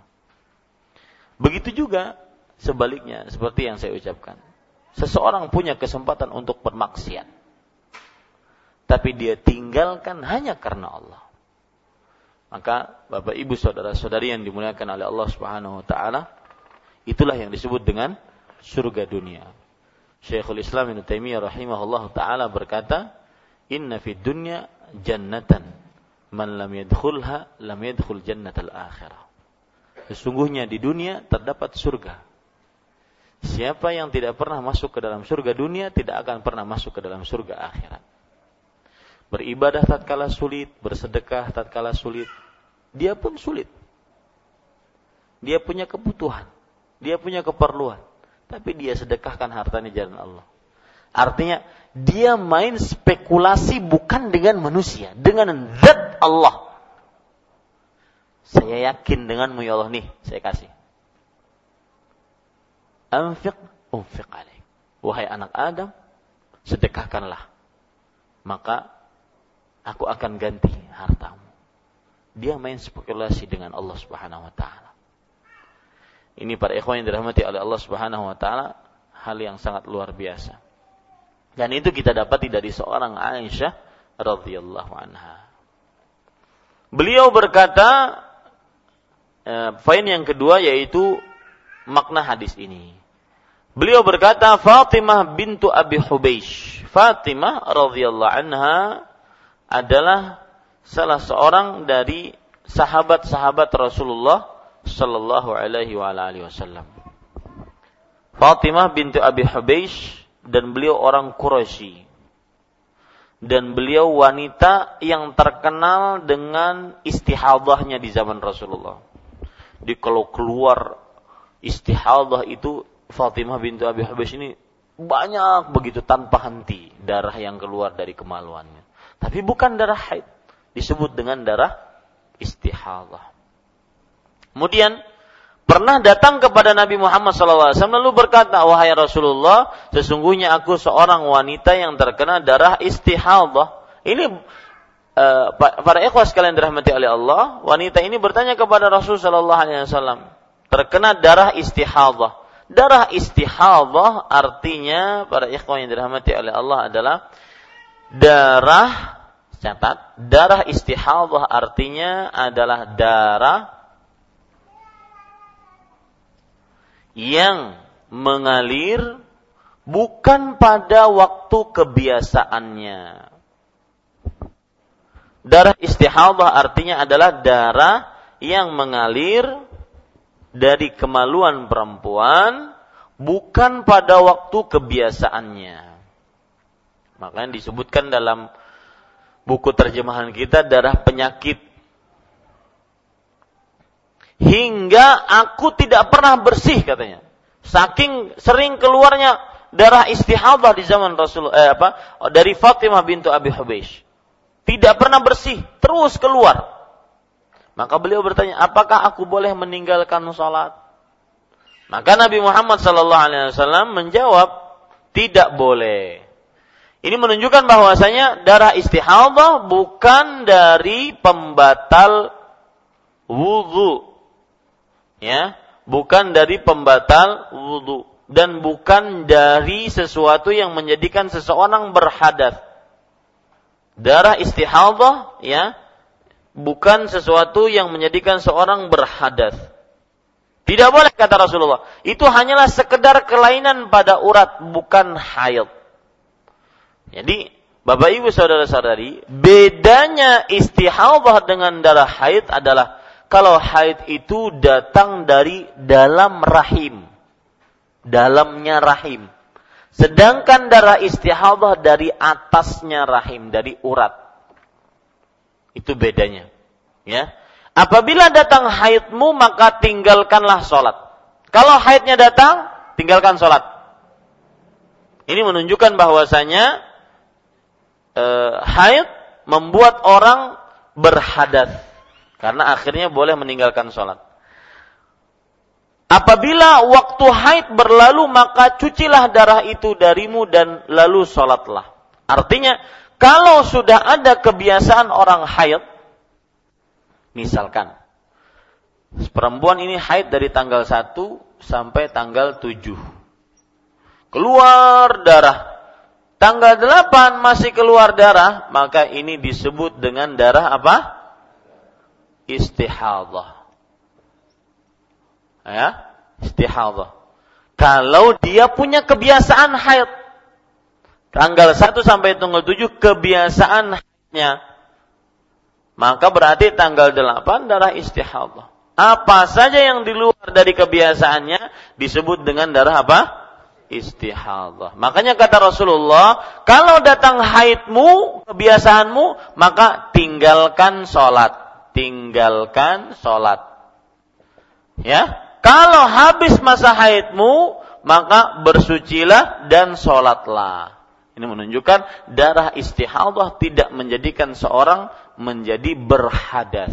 Hanya darah haid yang menjadikan seorang apa? Berhadas.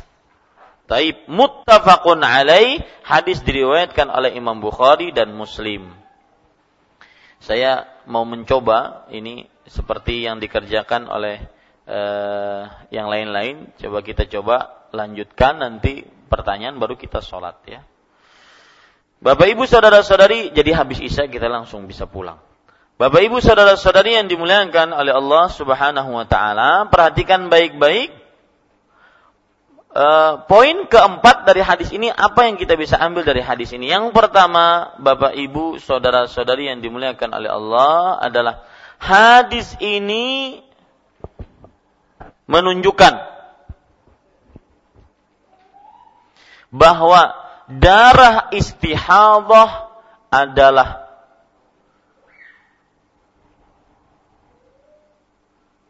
pembatal wudhu.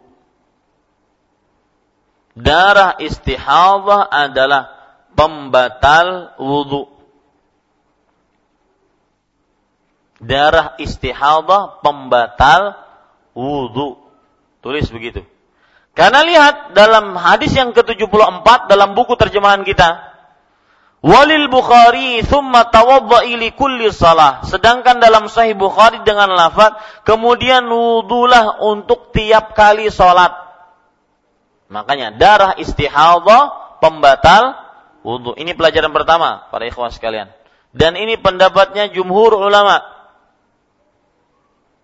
Ya, jadi orang istihadah itu setiap salat apa? Wudhu. Kemudian Bapak Ibu saudara-saudari, pelajaran yang kedua dari hadis ini, setiap yang keluar dari dua lubang maka pembatal wudhu. Setiap yang keluar dari lu, dua lubang, apa maksud dua lubang? Kubul dan dubur. Ya, maka pembatal wudhu. Apa saja Pak yang keluar dari kubul dulu Pak? Kencing. Mani madhi, wadi. Ada ibu-ibu bertanya, Ustadz kalau keputihan bagaimana? Kemudian ada lagi pertanyaan, Ustadz kalau anginnya, ini juga terjadi pada ibu-ibu, mohon maaf, bukan e, terlalu vulgar, tetapi memang ini kejadian. Ustadz, kalau angin keluar dari depan, bukan dari belakang, ya. Dan ini yang menyebabkan kadang-kadang pada kemaluan perempuan lembab, keluar angin dari depan. Apakah batal wudhunya atau tidak? Maka ambil dulu faedah ini bahwa setiap yang keluar dari dua lubang pembatal wudhu. Dari lubang dubur apa? Kotoran. Ya buang air besar. Kemudian kentut. Ini pembatal wudhu. Makanya setiap yang keluar dari dua lubang adalah pembatal wudhu. Tadi ingat dua pertanyaan tadi kita akan jawab di akhir nanti. Yaitu apa? Keputihan dengan angin yang keluar dari depan untuk ke kemaluan perempuan. Taib. Pelajaran selanjutnya yang kita bisa ambil dari hadis ini, Bapak, Ibu, saudara-saudari yang dimuliakan oleh Allah, yaitu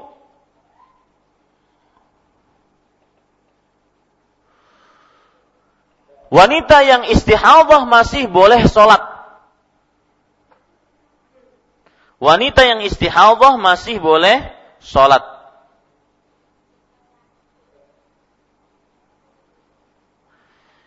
Pelajaran yang selanjutnya yang kita bisa ambil dari hadis ini adalah darah istihadah najis. Darah istihadah najis. Kenapa? Karena diperintahkan untuk apa? Membasuhnya ya, membasuhnya. Di sini disebutkan di dalam hadis yang ke-73, "Wa idza adbarat faghsili ankid dama." Jika datang haidmu maka tinggalkanlah salat dan jika waktu haid berlalu maka cucilah darah itu lihat cucilah menunjukkan bahwasanya waktu istihadah eh apa darah istihadah adalah darah najis. Kemudian hadis ini juga menunjukkan bahwa setiap uh, wanita yang istihadah diwajibkan untuk berwudu setiap sholat. Wanita yang istihadah diwajibkan untuk berwudu setiap sholat.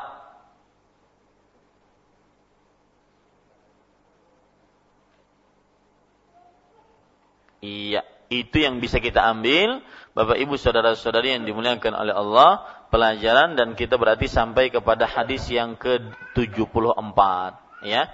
Ini yang bisa saya sampaikan, apa yang baiknya dari Allah Subhanahu wa taala, apa yang buruk itu dari saya pribadi wa sallallahu nabi Muhammad walhamdulillahirabbil alamin. Silakan jika ada yang ingin bertanya. Kita coba ini yang cara baru mana nanti akan ada protes apakah setuju atau tidak. Ya. Silahkan, ada yang bertanya?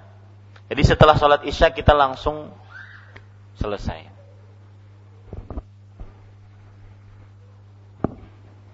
Tidak ada yang bertanya? Nah, ya, tafadhal.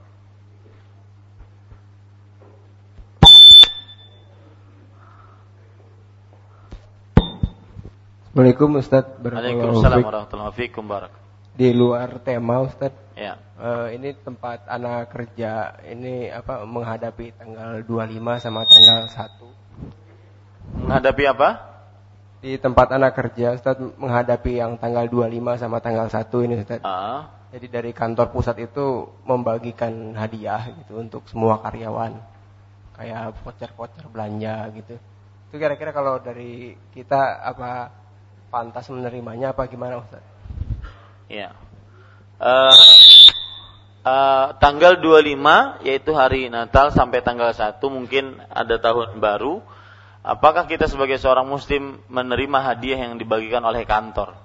Hadiahnya berupa apa dulu? Kalau seandainya hadiahnya berupa uh, aksesoris-aksesoris yang ada ucapan selamat Natal, maka tidak boleh diterima ya ah, tetapi kalau hadiah hanya sebatas hadiah maka e, tidak mengapa untuk diambil tapi kalau dikaitkan dengan selamat Natal atau tahun baru tidak boleh karena ini berkaitan dengan akidah ya agama Nasrani silahkan mereka. Dan ini adalah ketinggian toleransi Islam dengan agama lain.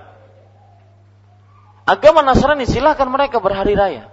Kita pun punya hari raya sendiri. Hari raya Idul Adha dan hari raya Idul Fitr. Sebagaimana mereka tidak menghadap ke kiblat kita, maka kita pun tidak bisa ikut ajaran agama mereka.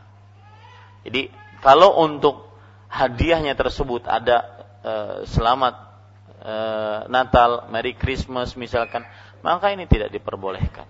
Seorang muslim untuk ikut andil di dalamnya. Walaupun itu hanya sebatas hadiah. Allahu a'lam. Nah. Ada yang lain? Tafadhal. Mix. Kasih mix.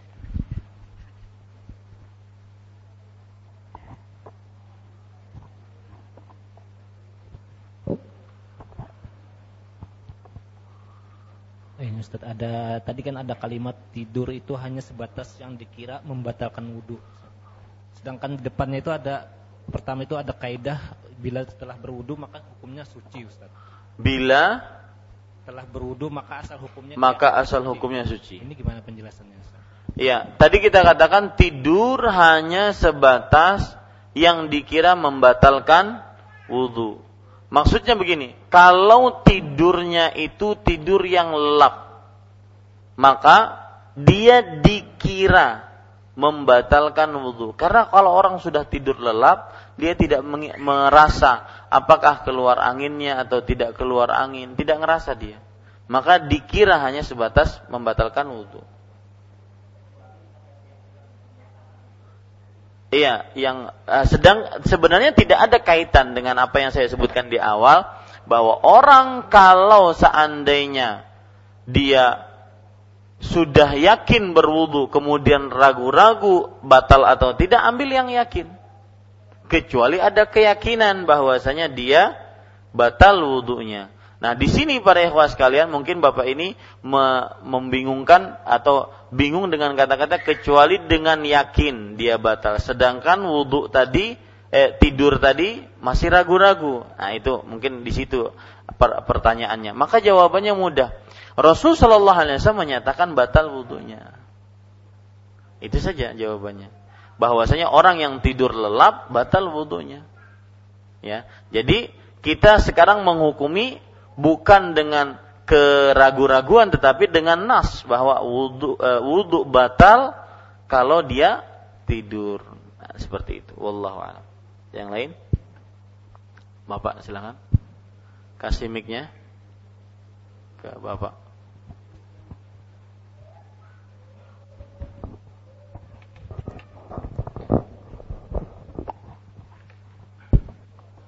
Bismillahirrahmanirrahim. Saya mulai khairan sebelumnya Ustaz.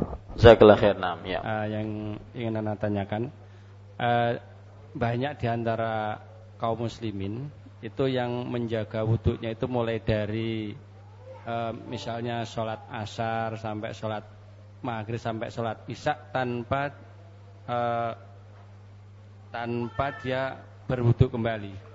Itu bagaimana Ustaz? Boleh saja. Tidak ada dalil yang menunjukkan bahwa wudhu sekali ya hanya untuk uh, sholat sholat wajib tidak ada. Selama tidak batal berarti dia dalam keadaan suci. Bukankah hadis Rasulullah SAW bersabda, la salata liman eh, la salata bi tuhur. Tidak sah salat seseorang tanpa bersuci. Sedangkan dia sekarang sudah suci. Beda hal kalau seandainya dia ingin memperbaharui wudhunya meskipun dia tidak batal. Maka ini sebuah keutamaan. Karena dalam berwudhu bagaimanapun, baik berwudhu dari hadas kecil atau berwudhu karena ingin memperbaharui wudhunya, maka dia akan mendapatkan keutamaan berwudhu. Di antaranya, sampai uh, air-air yang jatuh akan menghapuskan dosanya sampai air terakhir jatuh dari tubuhnya akibat berwudhu tersebut akan menghapuskan dosanya. Nah ini tidak mengapa orang kalau tidak batal, ukurannya batal atau tidak. Kalau dia tidak batal, maka tidak mengapa dia sholat. Jadi pertanyaan itu anu Ustaz, apa itu? Uh, dia menahan menahannya sampai terus sekekuatan agar sampai tidak batal sampai pada sholat isya. Ukurannya batal enggak? Batal enggak? Kalau dia tahan, batal enggak? Enggak kan? Tidak. Kecuali nanti kalau kita berbicara mana yang lebih afdal. Ustaz. Karena ada hadis Rasulullah SAW, la salata lim bihadrati ta'am wala huwa yudafi'uhul akhbatha. Tidak ada sholat, artinya sholatnya nggak sempurna. Kalau sedang dihidangkan makanan atau dalam keadaan menahan dua hal kotoran, kencing ataupun buang air besar. Nah ini nanti sholatnya yang nggak sempurna. Tapi kalau ditanya sholatnya sah secara hukum fikih sah, meskipun tidak sempurna secara kekhusyuannya. Wallahu a'lam. Nah, silakan.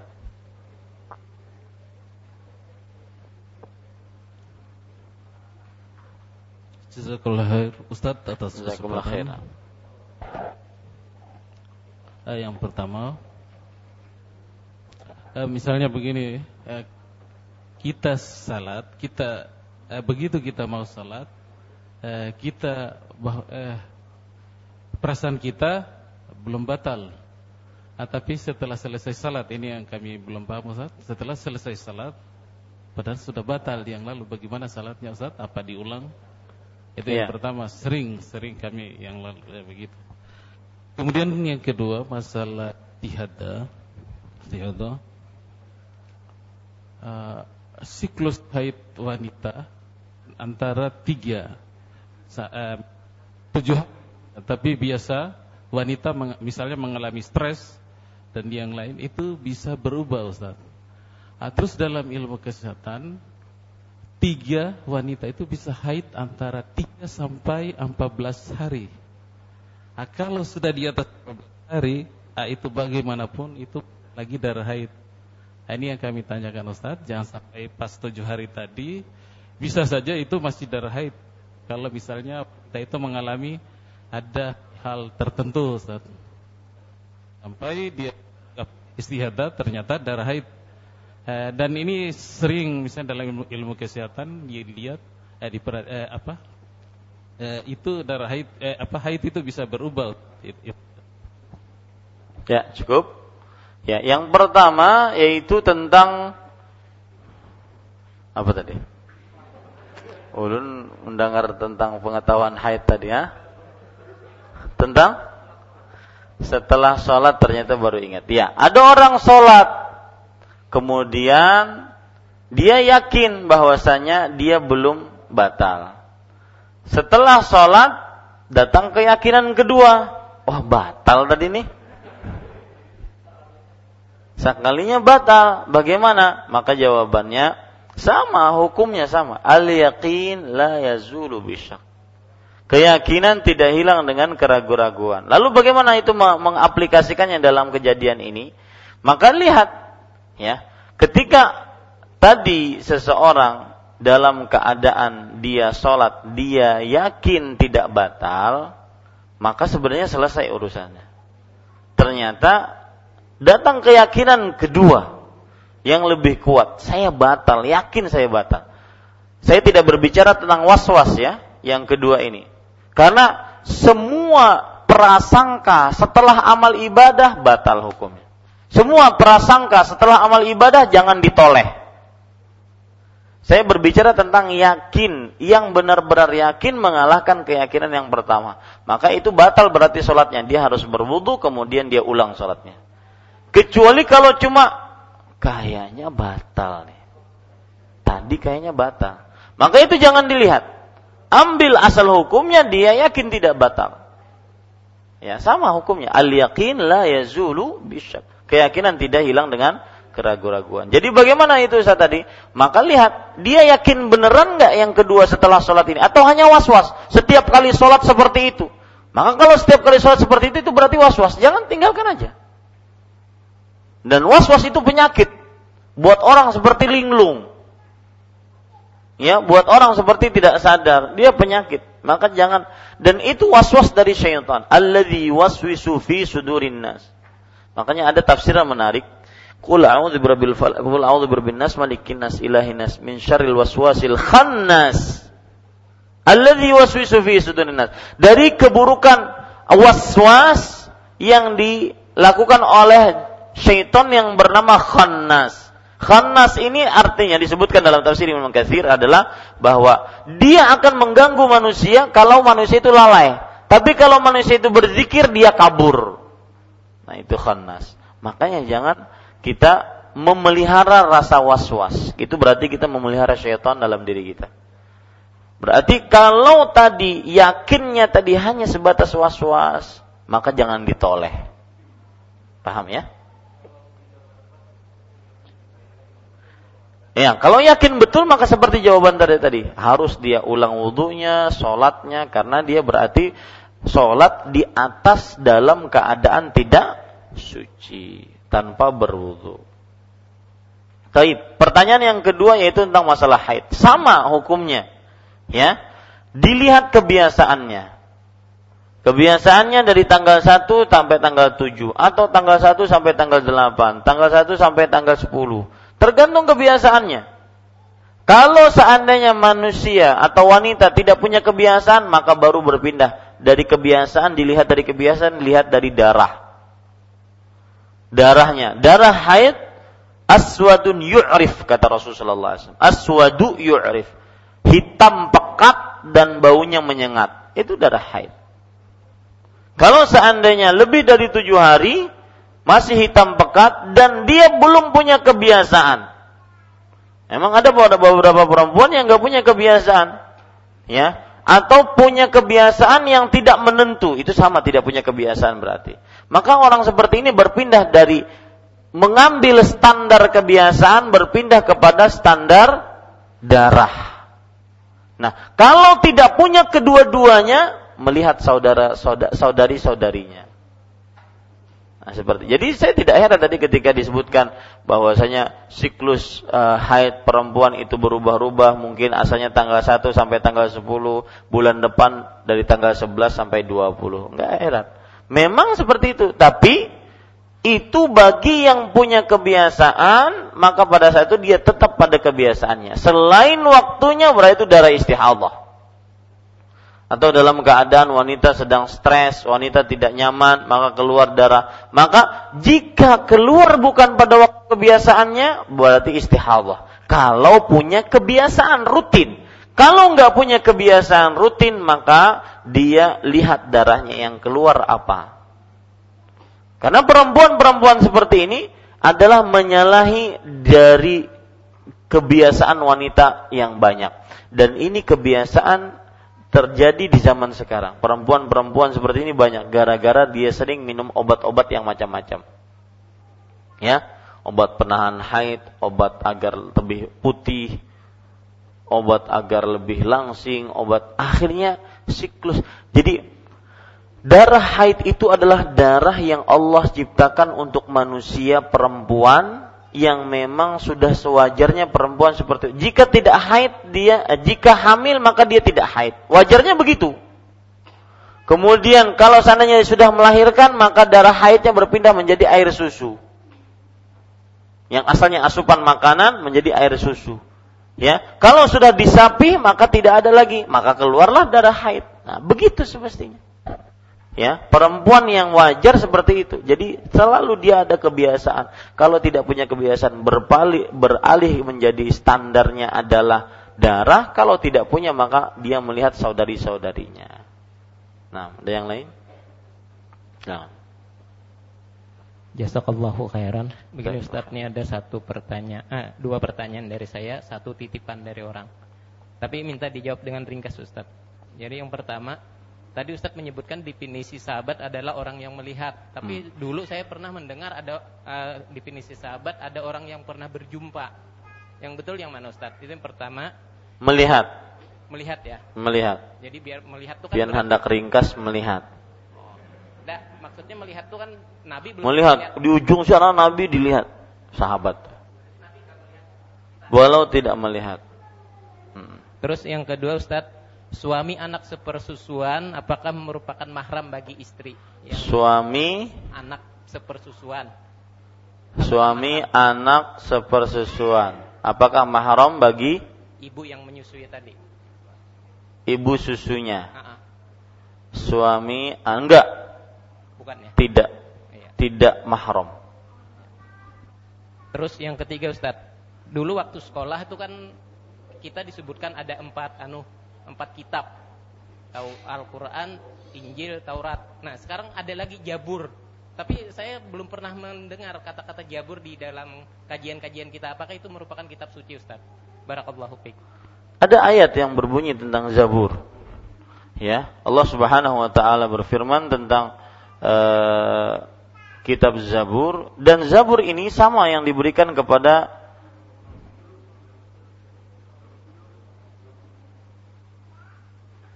Eh, surat Al-Anbiya ayat 105. Walaqad katabna fi zaburi min ba'di dzikri annal arda yarithuha ibadiyas salihun. Dan telah kami tuliskan di dalam kitab Zabur sesudah kami tulis dalam Lauhul Mahfuz bahwa bumi ini dikuasai atau diwarisi oleh hamba-hambaku yang saleh. Dalam kitab Zabur. Surat Al-Anbiya ayat 105. Nah, terakhir. Makasih Ustaz. Nah. Uh, yang ingin Ana tanyakan bagaimana dengan sholat tahajud Ustaz? Apakah bagaimana dengan, dengan apakah dengan tidur ringan tadi boleh mengerjakan sholat tahajud? Bagaimana dengan sholat tahajud? Apakah dengan tidur ringan tadi? Ukurannya uh, gini ya. Per, pertanyaan tuh gini. Kita harus tahu dasar hukum. Maka kita akan bisa menjawab semua pertanyaan. Kalau nanti setelah saya jawab, Ustaz bagaimana dengan sholat tahajud tidur ringan apakah membatalkan apakah boleh? Nanti ada yang lagi nanya, kalau bagaimana kalau sholat duha? Kalau tidur ringan apakah membatalkan? Eh, apakah boleh? Nanti ada lagi yang bertanya, bagaimana kalau sholat witir? Maka harus dipahami kaidah dasarnya. Dia batal nggak wudhunya? Saya nanya kepada antum, batal nggak? Enggak. Berarti sholat boleh enggak? Sholat. Apa pun sholatnya. Tahajudkah, inikah, ya. Itu. Jadi e, kaidah dasarnya wudhunya dengan tidur ringan tadi tidak batal. Tetapi hanya dia tidur ringan saja, tidak membuat dia batal. Ya, cukup kiranya apa yang baik itunya dari Allah Subhanahu wa taala, apa yang buruk itu dari saya pribadi. Sallallahu Nabi Muhammad walhamdulillahi rabbil alamin. Wassalamualaikum warahmatullahi wabarakatuh.